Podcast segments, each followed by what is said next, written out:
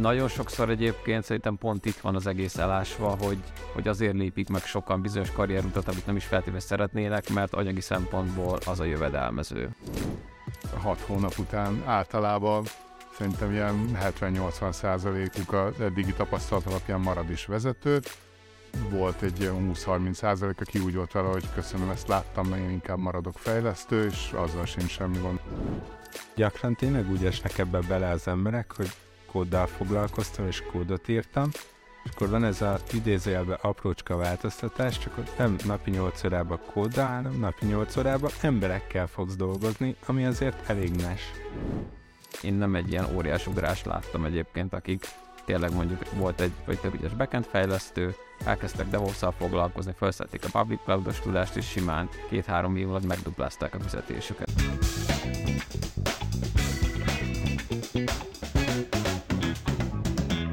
Sziasztok, ez a Crafty Podcast hetedik állomása, ez a HVSV IT karrierrel és munkavállással foglalkozó podcast sorozata a Tesco Technology állandó támogatásával. Én Böle Gyuri vagyok a HVSV-től, a műsor házigazdája. Itt van a stúdióban velem Batis Peti alias Zero, állandó műsorvezetőtársam, és ezúttal két vendégünk van. Az egyik Szász Péter alias SP, őt talán már ismeritek, mert volt már egyszer a műsor vendége, és új szereplőként pedig itt van velünk Vaszlavik Marcia az Alpakától. És még mielőtt nekifutnánk, hogy pontosan miről is fogunk beszélgetni a mai podcastba, egy apró kis szolgálti közlemény, megígértük a MetaInfest srácoknak, hogy elmondjuk a műsor elején, hogy idén is lesz Atlas IND Budapesten, június 6 és 8 között, egy rakat nemzetközi előadóval.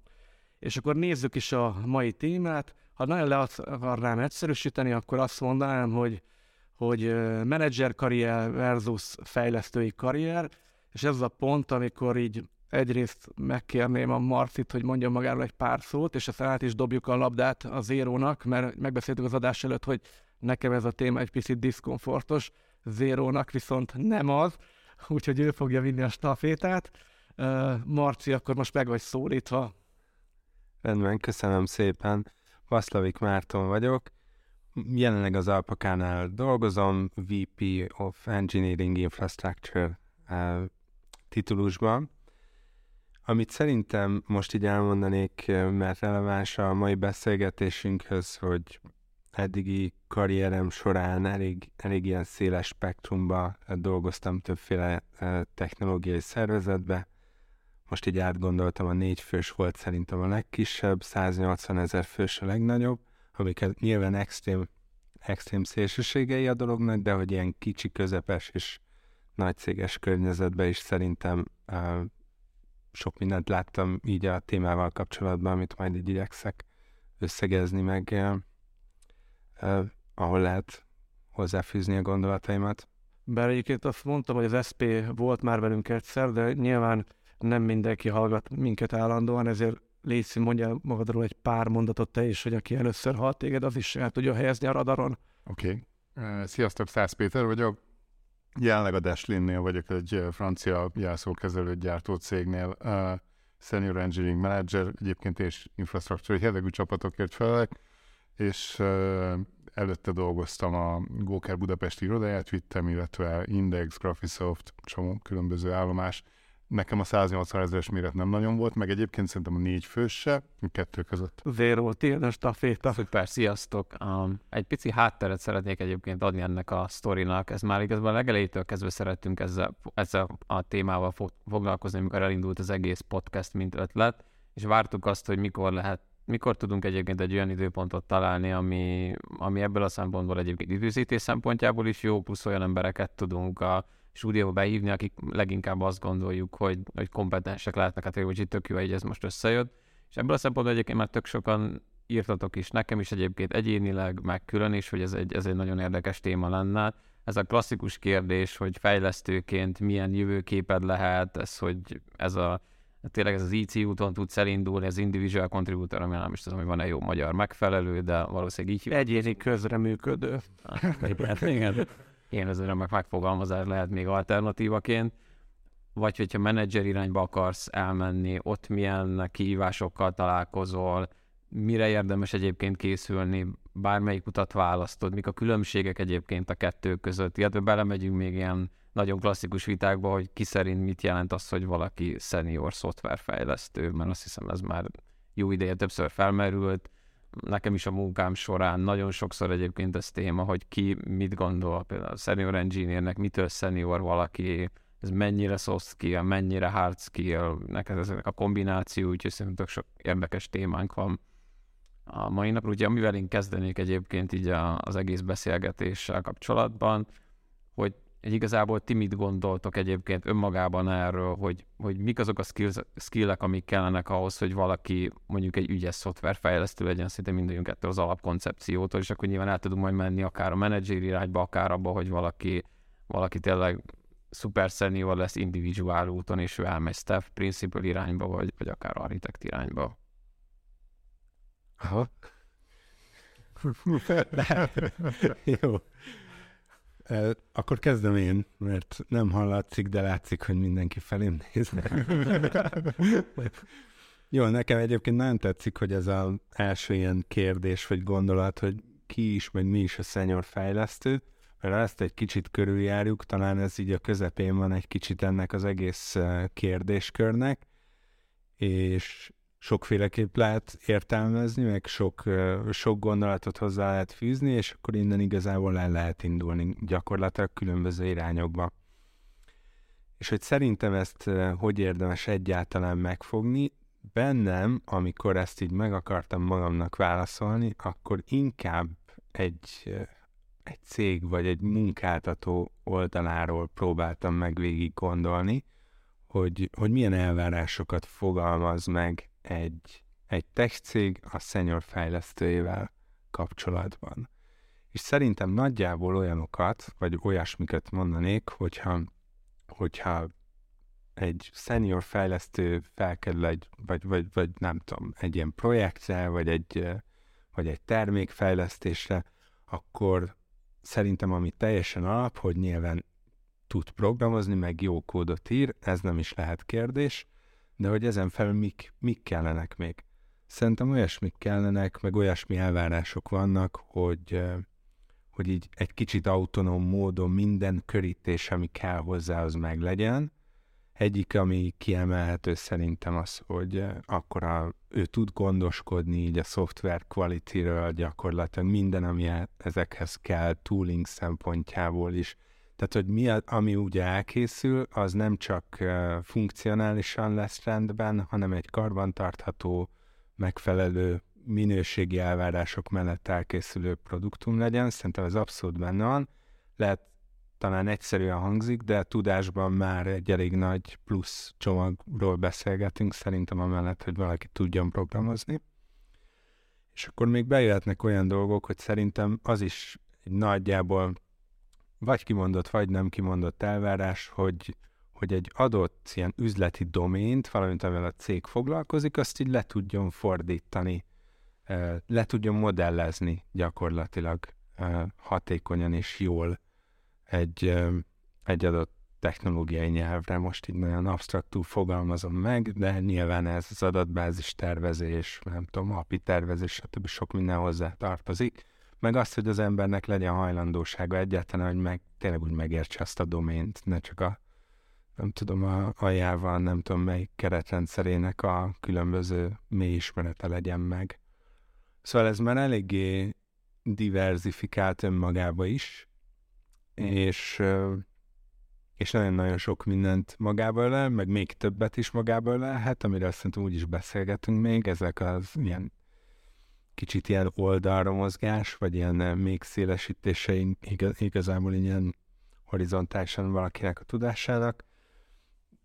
Úgyhogy én körülbelül ezzel, ezzel kezdeném, de ez, ez nem egy kis, eh, ez, ez már önmagában nem egy kis terület, szerintem. Ja, szerintem tök jól lefetted. Én, én még onnan minném tovább, hogy, hogy szerintem a, az intermediate a senior az, az egy viszonylag egyenes, egyirányú autópálya, viszont onnantól fölfele, ha megyünk tovább staff, meg akár principal levelekre, akkor ott, ott már nagyon sok variáció van. Tehát két különböző staff, az lehet, hogy az egyik egy adott technológiában van egy nagyon mély tudása, egy másik az, aki nagyon sok mindenhez ért, akár több, több stackkel tud dolgozni, több domént lát át. Ami még fontos szerintem, hogy ahogy megyünk fölfele a szenioritási szkálán, úgy egyre nagyobb impactja van valakinek. Tehát az, hogy, hogy, hogy egy adott teamben tud csak hatást kifejteni, vagy akár több teamen keresztül, akár egy egész uh, departmenten keresztül, szerintem az is így a szenioritással járó tulajdonságok. Jó, nekem lenne még ez, ez a témához egy kérdésem, ami ugye szintén nagyon sokszor felmerül, ez, ez mennyire évek kérdése, vagy ez szerintetek ez mivel köthető össze, mert ugye ez egy, ez egy klasszikus téma, nekem is nagyon sok vitám volt ezzel kapcsolatban a cégvezetőkkel, founderekkel, hogy ki mit gondol erről, ti mind nektek mi véleményetek? Szerintem az év az nem jó megközelítés, inkább a tapasztalat. Tehát, hogy, hogy, hogy össze lehet szedni nagyon sok tapasztalatot is egy-két év alatt, meg lehet, hogy valaki akár 5-10 évig van egy adott pozícióban, de nem tud annyit fejlődni, hogy, hogy szintet tudjon ugarni. Tehát az év az nem egy jó mérőszám. Van, van, azért biztos, hogy van valamilyen tehát, hogy valamennyire függ tőle, de, de ezzel egyetértek. Egyrészt van szerintem, amit ilyen tapasztalt juniornak, vagy nem tudom, hogy szoktak csúfolni, amikor valaki hiába tölt el valahol általában egy helyen 5-6 évet, de hogy így valahogy nem éri el azt a szintet, mint mm. amit más két év alatt simán behúz. Van erre példa, úgyhogy nem, nyilván ez kevés magában, de a másik meg, amit, hogyha tényleg végignézünk azon, hogy mi mindent várnak el, szerintem egy ilyen senior fejlesztőtől, akkor azt meg nehéz egy-két év alatt. Persze. Van ritka kivétel, de nehéz, és amúgy szerintem akár még azt is meg lehetne gondolni, hogy az oktatás mi az, amit ebből ad, és mi az, amit még adhatna, mert gyakorlatilag tényleg a, utána az iparban erre lesz, erről lesz szó, úgy akár le is lehetne rövidíteni ezt a, nem tudom, most nagyjából öt évet, amit hmm. szerintem standardnek mondanak. Én akartam kérdezni valamit az előbb, amikor azt mondtad, hogy a szenioritásban az is benne van, hogy neked mennyire adoptálódtál az adott doménhez, ahol dolgozol. De ez azt jelenti, hogy ha én most hogy mondjuk egy ügynökségnél dolgoztam, és ott seniornak hívtak engem, és átmegyek mondjuk egy banki szoftvereket fejlesztő céghez, akkor én akármennyire jó fejlesztő vagyok, szükség szerint ott nem biztos, hogy seniornak számítok, mert abban a doménben nekem nulla tapasztalatom van. Ez ezt jelenti egyébként? Nem feltétlenül jelenti ezt, de amúgy tök jó a kérdés. Én ezen egy kicsit keresztül mentem, mert hogy pénzügyi területtel nem olyan nagyon régóta foglalkozok, tehát így az alpakánál gyakorlatilag, és az első fél év az ilyen szempontból rettentő nehéz volt, mert egy olyasmi pozícióba érkeztem, ahol már hát valamennyire elvárás lett volna, vagy ahhoz, hogy tényleg jól tudjam csinálni a munkámat, ahhoz érteni kell a domént, viszont nekem nincs már meg az az öt év alatt majd úgy is mindent megtanulok, eh, luxusom egy ilyen helyzetben, hogyha valaki ugye már nem tudom, 10x év tapasztalattal vált egy tényleg új doménbe, tehát olyankor nagyon gyorsan kell szerintem tanulni ez a, ez a válasz, a domént, tehát meg kell venni a nem tudom, a könyvet, amit, amiben mindent leírnak az adott nem tudom mire, mert minden szakmának szerintem van egy-két könyve, vagy a megfelelő források, és azt, és azt nagyon gyorsan be kell húzni, mert különben nem tud érvényesülni az ember. De az egyébként egy jó szenior tulajdonság, hogy gyorsan tanul az illető. Abszolút. Szuper, szerintem tök jól kiveséztük a senior témát, és akkor innen elindulva jön szerintem nagyjából ez az elágazás történet, amikor valaki tényleg beletolt az öt évet, a nyolc évet, a tíz évet, és akkor egy ponton nyilván szeretne tovább menni karrierbe, és akkor milyen utak vannak. Ugye általában ez az individual contribute, nagyon sokszor, so, sokan elmennek architektnek, mert hogy az az út, amit uh, ideálisnak tartanak, vagy a tényleg elmegy team leadnek, tech leadnek, mondjuk a tech lead ebből a szempontból egy ilyen kicsit érdekes történet, erről majd külön beszélünk, picit, hogy itt mik a különbségek egyébként az adott léjereken, de hogy ti mit gondoltak egyébként, hogy, hogy ezek a döntések, én nagyon sokat egyébként végignéztem az én oldalamról, meg nagyon sok a munkámból, kifőleg nagyon sok ilyen beszélgetésben voltam benne, hogy, hogy ki milyen irányba szeretne menni, ezt mennyire támogatja a cég, mennyire nem támogatja a cég. Ugye sokszor, sokszor ez egy nehéz történet, mert hogy mondjuk magában már egyébként a cég méretéből fakadon, és általában nagyobb szükség van software engineerekre, meg nagyobb szükség van senior software engineer nagyobb mennyiség van rájuk szükség, mint mondjuk adott esetben vezetőkre, és sokszor ugye ez egy nehéz történet, hogy ezt mennyire tudod meglépni, de igazából kicsit így visszatérve a döntési részet, ti mit gondoltak egyébként, hogy, hogy melyik útnak milyen nehézségei vannak, mik igazából a lényegi különbségek. Hát erről elég sokat lehetne beszélni, hogy melyik útnak milyen nehézségei vannak. Inkább az, arra reagálnék gyorsan, amit mondtál, az nagyon érdekes volt hallani, hogy, hogy cégeknél nagyobb igény van, van fejlesztőkre, mint vezetőkre. Én a fordítottját láttam általában, tehát, hogy van sok fejlesztő, és, és nehéz, nehéz olyan menedzser találni, aki, akit elfogadnak az, a vezetők, az emberek hatékony tud lenni, nálunk van külön program arra, hogy, hogy megpróbáljunk fejlesztők közül embereket, lehetőséget adni nekik, hogy kipróbálják ezt a, a menedzserkedést egy ilyen fél éves programban, aminek a végén eldönthetik, hogy maradnak-e így, meg mi is eldöntjük, hogy jól teljesítettek-e, mert annyira kevés volt a menedzser, és annyira nehéz kincsről behúzni jó menedzsereket. Igen, nem hiszem, hogy meséltél ezt a programot, ami viszonylag ritka. Tehát, hogy ilyen... Ja, ennek nagyon a... örültem, amikor oda kerültem meg, most a, pont az elmúlt hónapokban én dolgoztam azon, hogy ezt felújítsuk. Tök, tök jó program, arról szól, hogyha támogatja az illetőnek a menedzsere is, meg van lelkesedés a, a fejlesztőben, akkor senior szintől fölfele kipróbálhatja azt, hogy hat hónapig ő vezető lesz, kap egy kisebb csapatot, és akkor a, a, a ő menedzserének a szoros közreműködésével, coachingolásával gyakorlatilag egy ilyen betanulós próbajáraton buszvezető, és hat hónap után általában szerintem ilyen 70-80 százalékuk a eddigi tapasztalat alapján marad is vezető. Volt egy ilyen 20-30 százalék, aki úgy volt vele, hogy köszönöm, ezt láttam, de én inkább maradok fejlesztő, és azzal sincs semmi gond, ők is igen, ez egy nagyon jó modell. Egyébként láttam statisztikákat erről, és én is egyébként ezt néztem, hogy nagyon nagy arányban egyébként van egy olyan nehézség ennek, hogy a technológiai industriban a management, meg a managementhez köthető skillek, azok általában nem ugyanazon a polcon vannak, mint mondjuk valakinek a hard skilljei. És ennek van egy olyan nehézség, hogy nagyon sok vezető úgy lesz vezető, hogy valójában egyébként rendes ezzel kapcsolatos képzéseket nem kapnak. Tehát ugye ez egy ilyen nagyon, ez egy ilyen árnyal dolog, hogy ez valójában hogy működik egyébként a tech közegben, de pont láttam egy, és Sásznak az előadását azt hiszem előző héten az Egyesült Államokban, ahol megkérdezte egy teremben ülő egyébként részben már menedzserektől, részben fejlesztőktől, hogy ki az egyébként, aki mondjuk a menedzser trackre ment, és ebbe, ehhez egyébként kapott támogatást a cégtől, és hiszem 14 emberből egy volt. Tehát, hogy ez ugye ez általában, és ez meghatározó, tehát én nagyon sok cégnél ugyanezt láttam, hogy még hogyha az is szeretnél lenni, hogyha véletlenül nincs meg egyébként természetesen benne, de ez is már látszódott nagyon korán, hogy ez mondjuk ez neked viszonylag könnyen megy, hogy te jól tudsz szót érteni másokkal, és valószínűleg egyébként vezető is jól működsz, akkor ez egy elég nehéz út tud lenni. Persze, de szerintem inkább a, nehézség az volt, hogy régen legalábbis, amit én láttam, az egy természetes dolog volt, hogy egy bizonyos szinten túl muszáj vagy elmenni menedzsernek, hogyha szeretnél előlépni, és ez egy csomó embernek, ahogy te is mondod, nem, nem illik vagy a saját elképzelésébe, vagy az alkatához, és ők is bele voltak kényszerítve egy ilyen, jó, akkor neked most csapatot kell vezetni, mert most már annyira szenior vagy, hogy nem tudsz hova tovább előre menni. És ez szerintem tök rossz, tehát az, az hmm.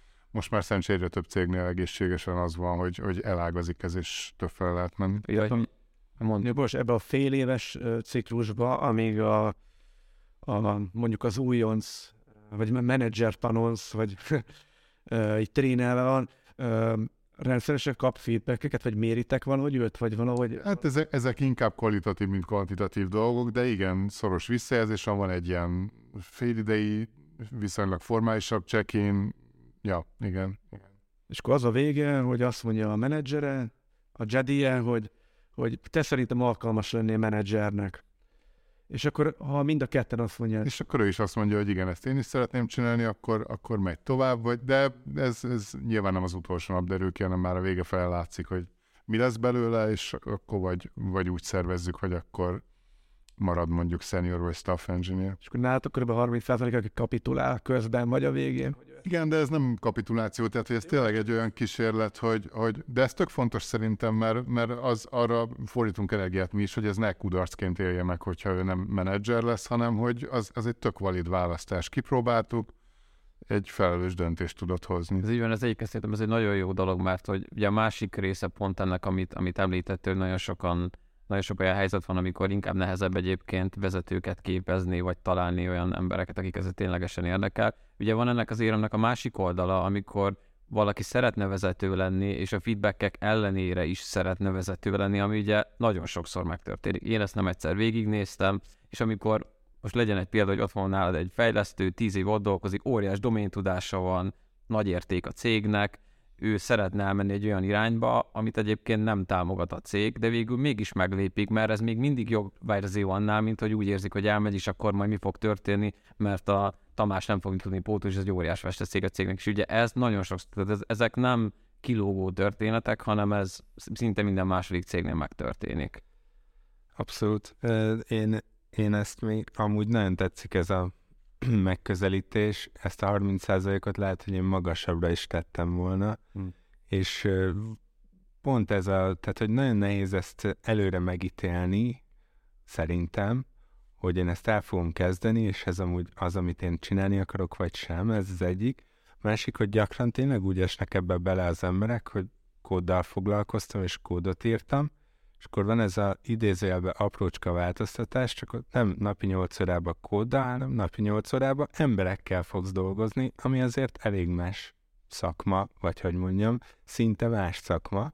Nyilván egy kicsit ugyanarról van szó napközben, de, de egészen, egészen más, más az, amivel konkrétan dolgozik az ember, és itt legalább akkor ugye van egy fél éves képzése az embernek, ha ez nincs meg, akkor nagyon sok belső motiváció kell ahhoz, hogy az ember szerintem mondjuk könyveket olvasson, vagy nyilván most már rengeteg alternatív megoldás van, például podcastok hallgatása, de tényleg szó, hogy rengeteg különböző formátban hozzá lehet jutni ahhoz a tudáshoz, hogy úgy mit kéne csinálni egy line managernek, mit, mik is ezek a soft skill-ek, hogy is lehet különböző embertípusokat, különböző szituációkat lekezelni.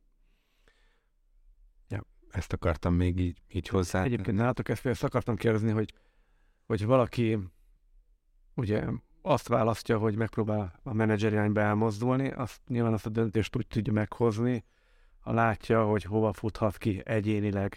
Tehát nálatok az így transzparens, hogy mikortól vagyok senior, mikortól vagyok principál, és így tovább, mert ezt csak úgy tudom mérlegelni, ha látom a másiknak a kifutását. Ezt most csak azért kérdeztem meg, mert mikor készültem erre a, erre a beszélgetésre, akkor visszanéztem az Erdődi Nagy Zsobornak a Skyscannernél egy előadását, aki kifejezetten arra, azzal a témával foglalkozott egy előadásba, hogy, hogy nem lehet meghozni ezt a döntést anélkül, hogyha ne lennének lefektetve a cégbe pontosan az, hogy, hogy az egyes szenioritási szintek hol vannak, és ezek meg vannak határozva egy kőbevésve, tehát, hogy ne, egy, tehát ne is legyen az, hogy, hogy ő fogalmazott, hogy ilyen a, a kávé mellett füstölöptök, hogy a másik miért lépett el ön, stb. Mm-hmm. Tehát, hogyha nem látod transzparensen, hogy hol vannak az egyéni um, az egyéni utadon ezek a mérföldkövek, akkor igazából nem is tudod meghozni azt a jó döntést, hogy mérlegel, vagy mi lennél menedzser milyen ja, menedzser. Ez, egy jó észrevétel, persze, nálunk is azt szerintem tök fontos, hogy legyen egy jó alapos karrier létre, amin, amin látszik, hogy az egyes szinteken mik a követelmények, mi a,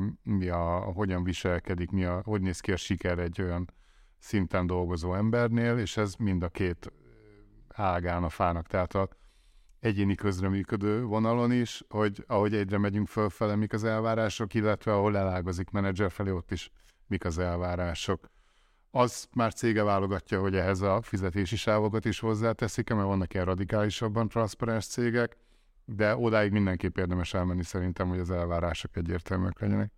Egyébként egyénileg milyen messzire lehet eljutni? Igazából egyénileg függet, függően attól egyébként, hogy milyen szektorban dolgozol. Általában mondjuk nagy arányban mondjuk, mondjuk, mondjuk, mondjuk egy példát a banking. Bankingben nagy arányban szerintem nagyjából az architekt a teteje annak, mondjuk, hogy egy banking szférában dolgozol, mondjuk architekt lehetsz individuálként.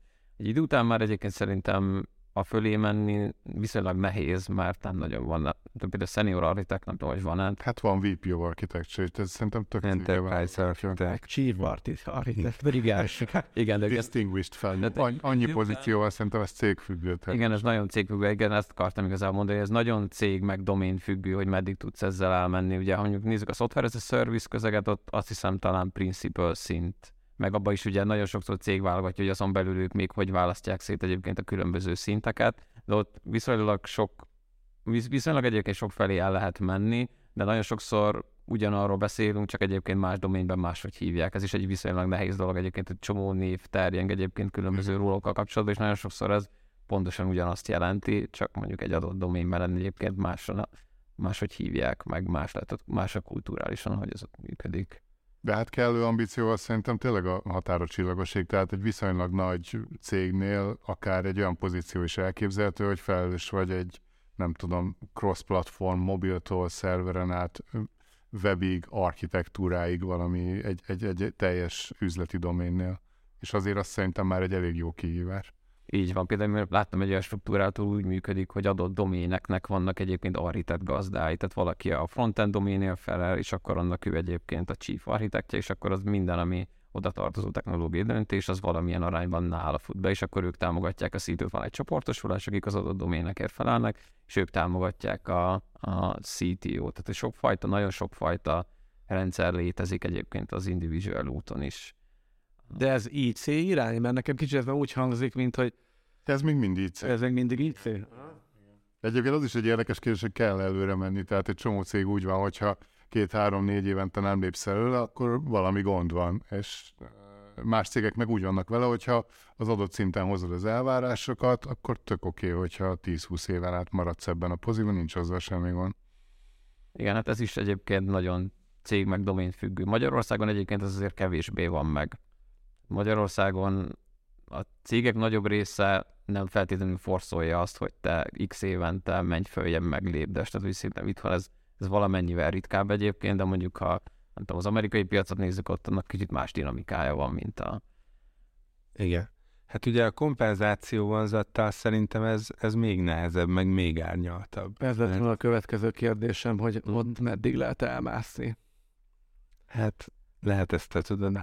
Hát ez egy nehéz téma, tehát hogy nagyon sokszor egyébként szerintem pont itt van az egész elásva, hogy, hogy azért lépik meg sokan bizonyos karrierutat, amit nem is feltétlenül szeretnének, mert anyagi szempontból az a jövedelmező. Tehát, hogy viszonylag ritka egyébként az a cég, és szerintem viszonylag sok cégnek láttam már a belső felépítését, ahol individualként ugyanazt el tudod érni, mint menedzserként. Ez elég ritka. Nyilván, mivel a menedzser karrierteteje a CEO, tehát az de most nem is feltétlenül a CEO szintre gondolok, hanem mondjuk jóval alatta is. Tehát, hogy mondjuk akár már egyébként, tehát hogy nagyjából mondjuk EM szintig oké, okay, vagy mm-hmm. mondjuk team lead, vagy bárhogy hívjuk egy adott szervezet, de mondjuk fölötte már, már ott már szétszakad. Tehát, hogy ez egyébként ez egy nagy problémája ennek egyébként. Hát valószínűleg igen, de hogyha, ahogy te kezdted az elején, a, ha a cég oldaláról nézzük, ki mekkora értéket terem. Tehát én, én el tudom képzelni, hogy van egy pont, ami fölött nincs egy olyan IC kategória, ami akkora értéket terem, mint mondjuk egy teljes, nem tudom, engineeringért felelős ember. Pedig szerintem pedig. Jó, hát ez nagyon nehéz összehasonlítani. Nagyon nehéz, szubjektív, nehéz forintosítani, bár pont a Google-nek voltak ilyen erre irányuló ilyen kísérletei, vagy mérései, vagy becslései, hogy a hogy a legerősebb, nem tudom, mérnökük az átlagos mérnökhöz képest hányszoros hmm. értéket termel meg, és valami bődületesen nagy szám jött ki, amire már nem emlékszek, és akkor ott is uh, talán a Boklászló könyvében is van egy ilyen rész, ami egy kicsit ezt boncolgatja, hogy akkor most mi a fair egyáltalán kompenzációban, nem adhatsz ezer százszor nagyobb fizetést a másik embernek, még akkor se, hogyha iszonyatosan jó, Nekem nem, nem szeretem ezt a tízszeres mérnök fogalmat, meg, meg százszoros, meg szupersztár, meg ilyesmi szerintem, az, az tök egészségtelen. Én sokkal jobban hiszek a, nem tudom, hatékonyan működő, de nem szupersztárokból álló csapatokban. Persze, de, de vissza, visszakanyarodva szerintem egy ilyen eh, IC rollba is lehet uh, nagyon nagy értéket teremteni, ha valaki régóta ott van, nagyon-nagyon Kenny vágja, uh, pontosan tudja, hogy milyen ilyen zsákutcákban nem kéne bevinni egy projektet, ami kritikus, be kell vezetni a piacon, stb. Ha ebbe belegondolunk, szerintem hónapokat tudhat spórolni egy, nem Abszolút, tudom, egy 60 fős fejlesztői, nem tudom, csapatnak, akkor az még számszerűsíthető is, hogy, hogy az mennyire, mennyire jó. Ilyen értelemben igen, lehetne feljebb menni, mint egy, nem tudom, cserébe valaki, aki vezet, nem tudom, egy hétfős csapatot, és nem tudom, mondjuk ebből egy átlagosat nézünk, akkor lehet, hogy az értékteremtés szempontjából ez, ez egy magasabb szint, Hm. és ez nem mindenhol, és nem mindenhogy jelenik meg a kompenzációban. Viszont azért azt látom, hogy az utóbbi időben azért próbálnak a cégek, pláne a nagyobb szervezetek odafigyelni rá, hogy az ilyen emberek, akik vagy rájönnek, hogy nem való a, a menedzser irány, vagy soha nem akarták, hogy, hogy ne az legyen az egyetlen lehetséges karrierút, hogy el a cégtől. Az ugye általában nem jó a Mm. cégnek. Um, és, hogy, és hogy próbálnak azért szerintem az ilyen nagy cégek is abba menni, hogy, hogy akkor legyen valami fajta ilyen um, IC jellegű karrier, hogy akkor dolgozzuk ki a nem tudom, árral, meg mindenkivel, hogy valamilyen, valamilyen kategória szerint ezt meg lehessen fogni, és, és kompenzációba is meg lehessen egy kicsit támogatni. Még itt, még itt vannak ezek a horizontális elmozdulások, hogy, hogy az még erőlépés jelenthet egyébként, a kimozogsz az IC karrierúton horizontálisan valamely, vagy az már csak inkább ilyen, még megpróbálod kimaxolni, de egy kb. ennyi.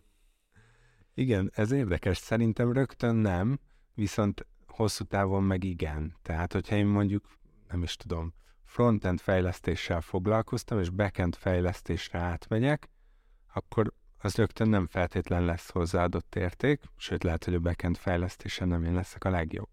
Viszont, hogyha mindkét területen van számottevő tapasztalatom, tehát körülbelül azt mondanám, hogy mindkét területen senior fejlesztő leszek, akkor egyben meg fogok tudni csinálni olyan dolgokat, amit full stacknek is nevezhetünk, ami mivel egy ember átlátja és megcsinálja a nem tudom hány rétegét a szoftvernek, ezáltal nyilván egy eh, kvázi szerintem egy értékesebb vagy egy nagyobb hozzáadott értéket tud megint csak képviselni. Tehát nem feltétlenül rögtön, de hogy az ember ezeket így összegyűjtögeti, úgy már ez összeadódik, és, eh, és, és abszolút milyen hatékonyságnövelő. Mondjuk közben eszembe jutott, hogy lehet, hogy az oldalra mozgással is elég jól lehet haladni. Mert lehet, hogy az eredeti irányodon nem haladsz jól, de hogyha oldalra mozogsz, most eszembe jutott például az, hogy, hogy uh, talán az Ericssonosok mesélték egyszer, hogy amikor volt neki valami security és súlyuk uh, Angliába, és meghalt az egész hálózat, akkor így rájöttek arra, hogy így a, hogy a hogy nincs bent a security kompetenci így a cégbe, és ezt úgy akart, úgy vezették be, hogy hogy mintha az agilitás lenne, tehát hogy a, ez a security szemlélet úgymond az egész céget áthassa, és akkor lettek ilyen security sapkák is, úgy, mint ugye az agilitásban, és akkor te lehetsz mondjuk egy fejlesztő, de mondjuk az adott csapatnak az ilyen, te vagy a, nem tudom, erre van a champion, meg nem tudom, erre is vannak ilyen szintek, hogy egy sapka, és akkor ezen a security ágon is el tudsz mozogni felfelé. Tehát lehet, hogy az eredeti kompetenci, tehát a fejlesztő nem, de hogy így ráülsz erre a security vonalra, akkor előbb-utóbb lehet, hogy a security ágon tudsz így elmozogni a cégen belül másfelé. Tehát kicsit ez olyan, mint amikor nem tudom, egy ilyen Tetris vagy valami, hogy így addig mozogsz, ahol a legmagasabbra el tudsz jutni a legrövidebb idő alatt, de nyilván az is tetőzik valahol, mert nem tudom, végre eljutsz, hogy te feled az egész site-nak a, te leszel a security, super security champion, de annak is nyilván van egy teteje. Persze, illetve nagyon sokszor van ennek egyébként anyagi vonzata is. Tehát, hogy viszonylag nehéz azt eldönteni egyébként a korai fázisban, hogy mondjuk végzel az egyetemen, elindulsz valamilyen szoftver stackkel, legyen az C++, vagy tényleg bármit választasz, viszonylag nehéz azt látni, hogy amikor be is kerülsz egy szervezetbe, vagy valamivel elkezdesz foglalkozni, azzal egyébként mi fog történni hosszú távon. Tehát ezt így nagyon nehéz látni. Még például tipikus ilyen dolog volt, hogy Magyarországon tök sokan mentek el eh, beágyazott fejlesztőnek. És ez viszonylag hamar látszódott, hogy a beágyazott fejlesztő karrierút, az mondjuk anyagi szempontból nagyon sokáig limitáló volt. Nem tudtad ugyanazt megcsinálni, mint ugyanazokkal, akikkel együtt tanultál. Egyébként is elmentek másik irányba, mondjuk elmentek Java fejlesztőnek, ők mondjuk simán másfélszer annyi pénzt kerestek, ugyanannyi munkával, mint amit te beletettél. Amit nyilván nagyon sokan éreztek, hogy ez egy nagyon unfair helyzet, hogy pont egy olyan domént választottál, és akkor itt egyébként elég sokszor megtörténik ez az oldalirányú mozgás, hogy azt mondják, hogy hát akkor inkább elmegyek egyébként egy másik céghez, elkezdek egy tök más domént megtanulni, Nyilván már egyébként van egy, egy senior software, tapaszt, software engineer tapasztalatod, viszonylag könnyen tudsz adoptálni optimális esetben, és ezt elég sokan megcsinálják. Ugyanaz volt egyébként a DevOps-szal is, nagyon sokan látták, hogy ez, ez egy nagyon erősen feljövő uh, domain, látszódott, hogy ebben nagyon nagy potenciál van, és ott egyébként például nagyon nagy ugrások voltak. Tehát, hogy én nem egy ilyen óriás ugrást láttam egyébként, akik tényleg mondjuk volt egy vagy tök ügyes backend fejlesztő, elkezdtek devops foglalkozni, felszették a public cloud tudást, és simán két-három év alatt megduplázták a fizetésüket. Igen. De lehet is látni egyébként, hogy, hogy azok, akiknek mondjuk van valamilyen DevOps skilljük, és mondjuk teszem azt Java fejlesztő vagy, egy nagyobb 50%-os különbség van már így a bérbe. Tehát, hogyha mondjuk téged az motivál nagyon, hogy azért akarsz előre haladni, mert mit tudom én, egy jobb fizetést akarsz, akkor az oldalai mozgások azok jó tudnak azért lenni. Meg visszautalnék az elejére, hogy, hogy a cég szempontjából, hogyha egy ilyen embert egy, egy új projektre, egy új termék van arra valaki rátesz, akkor, akkor nyilván ezek olyan tudások, amik kell ahhoz, hogy az ember így összerakja, hogy ma már nem csak annyi, hogy meg legyen így a, nem tudom, a mappa szerkezet, hogy melyik forrásfájl hova menjen, hanem CI/CD, nyilván a, az automatikus buildek, linterek, szkennerek, deployment folyamatokkal együtt, ott most már igencsak sok minden van még, ami ezzel az egészhez hozzá kapcsolódik, és, és pont ez a fajta skillset kell hozzá, amit te is mondtál, és nyilván egy ilyen ember tudja igazán jól megcsinálni. Van még egy, egy nagyon érdekes téma, amit akartam, hogy, hogy meg akartam kérdezni, hogy ti mit gondoltak erről. Ez, ezzel kapcsolatban is vagyunk, szerintem tök sok vita van, ez a tech lead versus engineering manager, illetve team lead, hogy mik a különbségek, ti mit gondoltok erről, nekem is például önmagában az engineering managerről már, mint arról az egy uh, gyakorlatilag róla is nekem nagyon sok vitám volt már vezetőkkel is, hogy ki mit gondol erről. Ugye itt nagyon, nagyon más irányok is vannak egyébként ennek kapcsán, hogy ti mit gondoltak egyébként, hogy mik a különbségek alapvetően itt a, a rólok között. Hát ez is, mint ma minden körülbelül cégfüggő szerintem, valahol úgy hívják a, azt, aki tech lead, hogy engineering manager, és máshol meg fordítva. Nálunk, ami bevált, az, az a, a tech lead az eleve egy role, az nem egy, nem egy titulus, tehát a, a tech lead éppen az adott csapatban levő, az az IC, vagy akár az engineering manager viseli azt a sapkát, aki ezt a területet fedi le.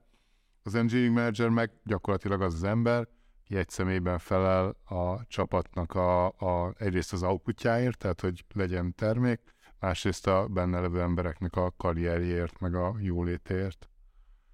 Röviden szerintem ennyi az elm. Ez, ezt én rögtön egy kicsit más példát láttam. Igen, igen, igen.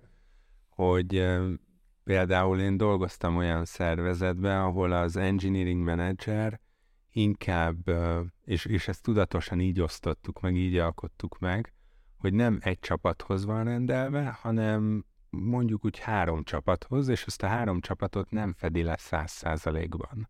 Ami elsőre érdekesnek mondható, de ebben a felállásban az engineering manager az abszolút egy, egy line manager uh-huh. funkció, ahol kvázi tényleg így a, a, a, a fejlesztők vagy az engineerek karrierjét tudja segíteni, és, és miért lehet ez érdekes? Mert ugye könnyen tud segíteni az oldalra mozgásba, hisz ő marad az engineering manager, de azt mondja, hogy akkor itt csapatok közt tudunk egy cserét csinálni, éppen a cégnek jobb, az embernek jobb, vagy win-win, az a legszerencsésebb nyilván, hiszen olyan típusú vagy, vagy, vagy kvalitású emberek kellnek, vagy, vagy így nem illeszkednek meg, vagy nincs meg a kémia, és ugye sokkal könnyebben meg lehet ezeket lépni. Úgyhogy ez, ez is egészen jól tudott így. Ja, ez egy jó ötlet. Meg hát egy, egy újabb aspektus, hogy hands-on vagy hands-off az a, az illető. Tehát, hogy ő is kontributál a, a, a, a kódba, a termékbe, vagy, vagy tisztán menedzseri pozíciója van. Sokan, akik IC vonalról jönnek fejlesztőkből, azok eleinte ilyen hands-on menedzserek lesznek, akár kevesebb emberrel, kisebb csapattal, de rendszeresen még van, amennyire hozzájárulnak a kódhoz is. Igen, ugye ez, ez nagyon sokszor előfordul, ez pont ez, amit említettél, hogy valaki hands marad, mellette ugye megkapja a people managementet, és ugye ez az, ami nagyon sokszor szét tud szakadni. Tehát én ezt nem egyszer láttam, hogy, hogy ez egy nagy probléma tud lenni Igen, én ezt nem szeretem egyébként. Mert, mert, mert tipikusan, ha valaki fejlesztőből jön, az első pillanatban, amikor valami nehéz menedzser problémával szembesül, akkor visszamegy a komfortzónába, ami az, hogy én kódolgatok, és akkor így elmennek a problémák mellette a helyet, hogy megoldanak. Igen, ez egy, ez egy nagyon nehéz pont, egy CTO volt egy beszélgetésem, akik egyébként egy teljes újra struktúráláson mentek át, és akkor eddig nem voltak el meg, de most akkor behozunk egyébként az elm léjereket, mert egy teljesen flat organization volt, és akkor bejött ez a strukturális változás, és ez a milyen elmeket szeretnél fölvenni, és akkor ez ugyanez a, ez a beszélgetés ment, hogy olyan, aki, aki egyébként á, valamilyen százalékba kódol, vagy tisztán egyébként elmegy menedzser irányba, és akkor volt egyébként ennek kapcsán egy egy-két hetes uh, ilyen csúszás jobbra van, hogy melyik lenne az ideális, de ugye ez egy nagyon nehéz téma volt abból a szempontból, hogy keresel, nem tudom, 10 engineering manager, az egy nagyon nehéz történet, hogy mi alapján, például mi alapján veszel fel valakit, hogyha ez egyébként ez nincs kőbevésve, már pedig nem volt kőbevésve. És ez egy nagyon-nagyon nehéz történet egyébként kiválasztás szempontból is, hogy, hogy, hogy milyen, mi, mik azok az értékek egyébként, amit keresel a túloldalon, úgy, hogy valaki mondjuk adott esetben nagyobb arányban még kódolni szeretne, van, aki meg azt mondja, hogy ő már nem kódolt, és nem is szeretne ezzel foglalkozni. Nyilván nem beszélve más implikációkról itt a, a performance management, meg egyéb dolog, hát az egy nyilván az meg még egy pokol egyébként egy ilyen hibrid helyzetben. Uh, illetve láttam transition is, amikor egy adott verzióról egyébként váltanak, mert úgy érzik, hogy már más lenne ideális, egy más méretben, és az is egyébként elég nagy kihívásokat tud rejteni magában. Hmm. Még egy, egy szerintem egy fontos téma itt, a, itt alapvetően egyébként szerintem a menedzser karrierútban, hogy ez a soft skill-ek szerepel mm. itt a technológiá, technológiai világban, ahogy nyilván egy ideális esetben egyébként sokat segít neked a cég ebben, hogy ebben tudjon valaki fejlődni, úgyhogy ha egy coding trackről jön. Tehát én mit gondoltak egyébként, hogy eleve, hogy ez mennyire fontos ennek, ennek a hangsúlyozás egyébként ebben a közegben, illetve te, mint egyén, mit tudsz azért tenni, hogy ebben jobb legyél? Na, oké. Okay. Ilyenkor mindig ez kerülés. Ez szívesen válaszok, és nem akartam dominálni a beszélgetést. Szerintem ebben, ebben nagyon sokat kell tanulni. Én amire talán egy kicsit félig, ha kitértem így korábban, hogy egy kicsit más, amikor az ember menedzserként hirtelen emberekkel kezd el dolgozni, és azok a hard skill amiket megtanult, az ott nem használható. Tehát ez így nem, nem Java kód meg, nem tudom, szóval, hogy az ugye ezek, ezeknek a megfelelője, hogyha most ilyen nagyon durván át akarnánk ezt így mappelni, akkor a, azoknak a hard skill-eknek, amit mondjuk 5-10 évig tanul az ember, meg begyakorol, annak, annak ez a párhuzamos megfelelője, ezek a soft skill-ek, meg azok a különböző helyzetek, meg különböző típusú emberek, akik különböző szituációkba kerülnek, és olyankor mit kell csinálni most a kiégéstől kezdve tényleg mindenfélét lehetne itt, eh, mint, mint klasszikus szituáció végigvenni. Szóval ezeket a soft skill-eket mindenképpen, eh, mindenképpen érdemes fejleszteni, egy kicsit, mivel nem olyan jól mérhető el van hanyagolva, akár az állásinterjútól kezdve tényleg így mindenhol, és nagyon kevés ez a példa, amit a SP mondott, hogy oké, okay, akkor ez, ez is komolyan van véve, és, és ezt mondjuk hat hónapig tanulni kell, hogy egyáltalán az embernek menjen. De mivel soft skill egy kicsit érzék kérdése, meg hajlam, meg alkat kérdése is.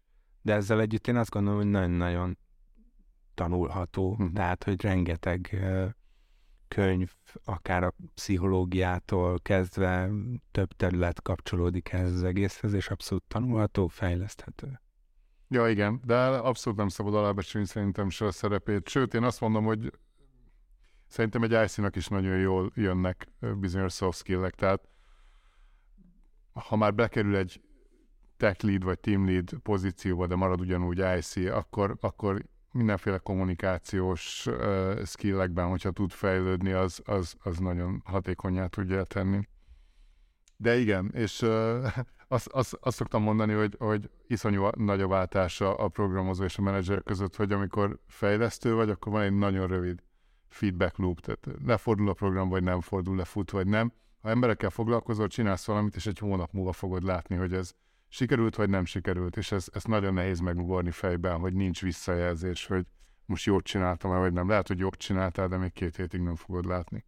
Igen, én egyébként találkoztam ebből a szempontból érdekes esetekkel, ami nagyon nehéz, hogy Például volt egy srác, aki beszéltem, nagyjából tíz évig software engineer volt, és elment igazából egy team lead trackre, nagyon tetszett neki, meg tök jó ambíció is voltak, viszont nagyon csúnya csalódások érték viszonylag hamar, és ő mondta, hogy nem nagyon szeretne ezzel foglalkozni. Miközben egyébként a cég is szerette volna, meg látták, hogy egyébként megvan benne ez a potenciál, de mivel akkor még egyébként a cég sem volt feltétlenül abban a stádiumban, hogy ezt jól tudták volna támogatni, ez egy nagy csalódás volt, és elfordult. És ez egyébként ez nagyon sokszor megtörténik. Tehát, hogy én, én elég sok olyan, olyan fejlesztővel beszéltem, aki mondta, hogy ő megpróbálta, és volt valamilyen egyéni csalódás viszonylag hamar, és ő mondta, hogy ő nem néz vissza. Tehát, hogy ez így. Hát itt is nagyon fontos szerintem a, a, az illető menedzser jelöltnek, vagy menedzsernek a menedzsere és az ő szerepe. Tehát az, hogy legyen egy olyan viszony, hogy nagyon rendszeres heti, akár többször találkozások, problémákat meg lehessen osztani, lehessen segíteni neki, kócsolni, hogy hogyan álljon hozzá, kihozni belőle azt, hogy ezt ő meg tudja oldani,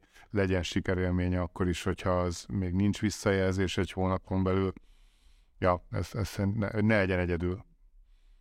Ami még szerintem az elején tud egy nagyon uh, veszélyes szituáció lenni, amikor a csapat mondjuk tegyük fel legjobb fejlesztője, az megkapja ezt a akkor vidd a csapatot felkiáltás, és akkor elkezdi csinálni ezeket a, a menedzseri feladatokat, és közben meg jó eséllyel nem is érkezett plusz egy fejlesztő a csapatba, de ha jött is, nyilván ezzel még mindig ő a legjobb szakértő, és akkor az ember elkezd ilyen mindkét szerepkörben teljesíteni, ráadásul mint menedzser ő a felelős ezért, hogy úgy elkészüljenek a dolgok, ezért így belenyomja magát továbbra a régi pozíciójába ja. is, hogy akkor nekem most még Igen. többet kell dolgoznom, és úgy próbálja meg feloldani az egészet, hogy hát akkor 10-12 óra dolgozás, és, és kiégés, és hogy ezután, ha valakinek nem tetszik meg ez, akkor ne csodálkozzunk, hogy, hogy szerintem ez egy ilyen nagyon e, tipikus és veszélyes, és, és talán gyakori pattern lehet, Igen. amit érdemes elkerülni, és tehetne érte az is, aki ennel próbálkozik, meg, meg a cég is, hogy egy kicsit támogassa, hogy ez, De ez azt jelenti, hogy két, bele. két szerepkört teljesen el kell választani? Vagy az az ideális? Én azt szoktam mondani, hogy az alatt a hat hónap alatt a lehető legkevesebbet kódoljon a, a, a, az illető, mert, mert pont az, a, a kódolás adja neki azt a komfortzónát, amiből neki most ki kéne mozdulnia. És, és én nem, nem azt akarom, hogyha probléma van, akkor ő oldja meg, hanem azt tanulja meg, hogy hogyan tudja másokon keresztül megoldani azt a problémát. És ugyanúgy a csapat is egészségesebb lesz ettől. Tehát, hogyha az a helyzet van, amit tök egyetértek egy gyakori csapda, hogy, hogy van egy tapasztalt fejlesztő, abból lesz csapatvezető, problémák jönnek, oda teszi magát 10-12 óra, ez a csapatnak se egészséges, mert a juniorabb emberek nem tudnak fejlődni, mert azt látják, hogy ott van a vezető, majd megoldja, és akkor nem. Tehát, hogy az, hogy megtanulja, hogy delegáljon dolgokat, megbízzon az emberekben, elfogadja, hogyha valami nem sikerült, és tanuljanak belőle, az egy tök fontos skill. De akkor ez alapján, amit mondhatok így nagyon arányban összegezve, akkor ez leginkább szervezeti kérdés. Tehát nagyobb arányban szer- szervezeti kérdés, és kisebb arányban egyéni kérdés, hogy ez egyébként hogy megy végig. Hát is is. Én azt mondom, hogy mindkét fél tehet azért, hogy ez jobb legyen. Um, nyilván mondjuk, aki ezt hallgatja, valószínűleg azon az oldalán áll, hogy ő nem egy szervezet, és, Lehet, hogy szervezetek is és, és, és, és hogy így arról az oldalról sem kell várni, hogy majd ezt a problémát megoldják neki. Megint azt tudom mondani, hogy egy kis ilyen önművelés, utána olvasás, nem tudom, hogy, hogy ezekbe a csapdákban ne sétáljon bele az ember, akkor lehet, hogy a csapda ott lesz, csak nem kell belesétálni. Úgyhogy ez is egy irány. Egyébként, hogyha, hogyha összegezni kéne azt, amiről beszéltünk, és mondjuk valaki, aki hallgatja ezt a műsort, egy ilyen döntésen öt áll, akkor mi lenne az a három dolog, amit tanácsolnátok neki? Tehát, ugye, hogy megszületett a fejében, hogy akkor most merre haladjak, hogy, hogy mi az a három jó tanács, amit mindenképpen mérlegeljen, hogy melyik irányt válassza. Lehet ez az egyik tanács. hogy, hogy, hogy segyen össze legalább három és érve. De egyébként én azt mondom, hogy nehéz előre megsatszolni, hogy, hogy miben lesz valaki sikeres, meg lehet, hogy amúgy az lenne, csak nem ennél a cégnél, szóval hogy nehéz, szerintem nagyon. Azt mindenképpen gondolom, hogyha valaki ilyen menedzser irányba megy, akkor vegye azt is komolyan, hogy ez is egy szakma, ahol más skillekkel lehet navigálni, tehát hogy ezt így meg, meg kell tanulni.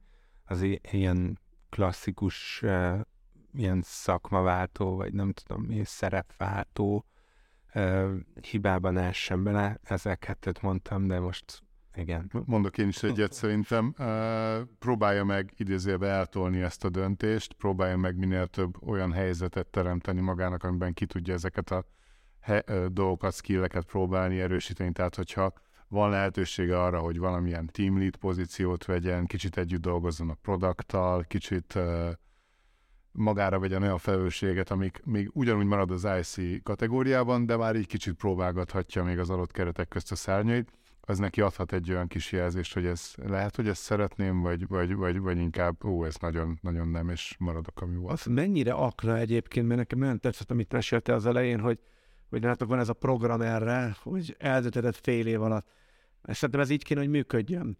Hogy az mennyire akna, hogy, hogyha azt mondja a, a munkáltatót, hogy oké, akkor lesz menedzser. Ez önmagában akna egyébként? Hát ezt önmagát, tehát embereket nem lehet belepréselni a menedzser. De nem úgy értem, te szeretnél menedzser lenni, és a munkátad az, hogy hajrá, akkor viheted is. Hogy mert nekem most ebből azt tűnt, ja, hogy... kipróbálás nélkül? Igen, kipróbálás nélkül, meg mentorálás nélkül. Hát szerintem, a, szerintem az esetek többségében így működik, nem? Vagy... Szerintem ez mindenképp kipróbálás lesz, csak maximum nem úgy hívják. Ja. Tehát, hogyha... szerintem, de most viccen kívül, tehát ami hozzáadott érték nálunk, szerintem az az, hogy deklaráltan ez egy kísérlet, és hat hónap után ez egy nagyon valid döntés, hogy nem tetszett, és megyek IC irányba tovább. Míg hogyha más cégnél nincs ilyen program, akkor megkapja az adott pozíciót, lehet, hogy hat hónap után nem olyan sikeres, de akkor annak általában távozás szokott a vége. De van-e értelme annak, hogy egy ilyen helyzetben mondjuk te azt mondod, hogy lehet, hogy inkább munkáját váltok, mert hogy egy másik munkáltatón erre van egy komplett program, ami támogatná ezt a dolgot. Mert ugye itt elhangzott az is, hogy mert hogy ráugrok erre a trackre, és élesbe próbálom ki magam, de ugye ennek, ennek ebből viszont így konkrétan benne van az, hogy megégeted magad, és akkor azt mondod a végén, hogy ez soha többet. És Ilyenkor szerintem nem tipikus a váltás, tehát amúgy is nehéz. Oké, okay, fejlesztettél öt éve, jelentkezel egy menedzser pozícióban, nem is biztos, hogy téged fognak ott meghallgatni. Az inkább a tipikus, hogy ott vagy a cégnél, már ismered, már nem tudom, mhm. bíznak benne, előrelépsz, és az sajnálatos amúgy szerintem megtörténik gyakran pont az ilyen szituáció, hogy három hónap múlva szembesül vele az ember, vagy a plusz nehezítések, vagy, vagy, vagy rossz, nem tudom, ilyen e, e, helyzet, szorult helyzetek miatt, hogy az ember azt mondja, hogy jó, hát kilépek, és, és csinálok valami, valami mást, valami másik cégnél. Mm. Ez tök jó, hogy ott van egy olyan kimenete, hogy igen, itt van hat hónap, és a végén azt mondom, hogy közte nem biztos, hogy, nem biztos, hogy ezt csinálom, és ezzel így ugyanúgy a cégnél tud maradni, és valószínűleg egy jó szájzat. Meg hát egyébként nem volt kidobott idő, tehát hogy felszedett egy csomó tapasztalatot, amit aztán hmm. IC-ként tud kamatoztatni, hogyha valami kommunikációs helyzetben van, vagy, vagy csapatot vezet techlitként. Na, elfogytunk témába? Szerintem, szerintem végigmentünk igazából. Nyilván ennek óriás mélysége van, tehát pont, pont az SP mondta egyébként a itt az, a levelezésünkre reagálva, amikor a témákról beszéltünk, hogy nagyjából bármennyit lehetne egyébként önmagában már a, már egyébként a, csak arról beszélni, egyébként úgy mondjuk IC-ként milyen opcióid vannak, az önmagában elvinne csak az egy podcastet, de szerintem most így az alapokat szerintem egész jól rendbe tett. Jó, hát akkor itt a vége, fuss el vége. Nekem itt a végén mindössze annyit kell elmondanom, hogy mi két hét múlva jelentkezünk majd, azt talán június első vagy másodika, ezt fejből meg nem mondom de jövő héten a lesz szintén HVS podcast, csak az a, HV, a HVS szerkesztőségeinek a sorozata a Weekly, és akkor itt a vége. Fuss véle, Marci SZP, köszi, hogy itt voltatok velünk. Köszönjük szépen a meghívást. Köszi. Sziasztok. Sziasztok. Sziasztok.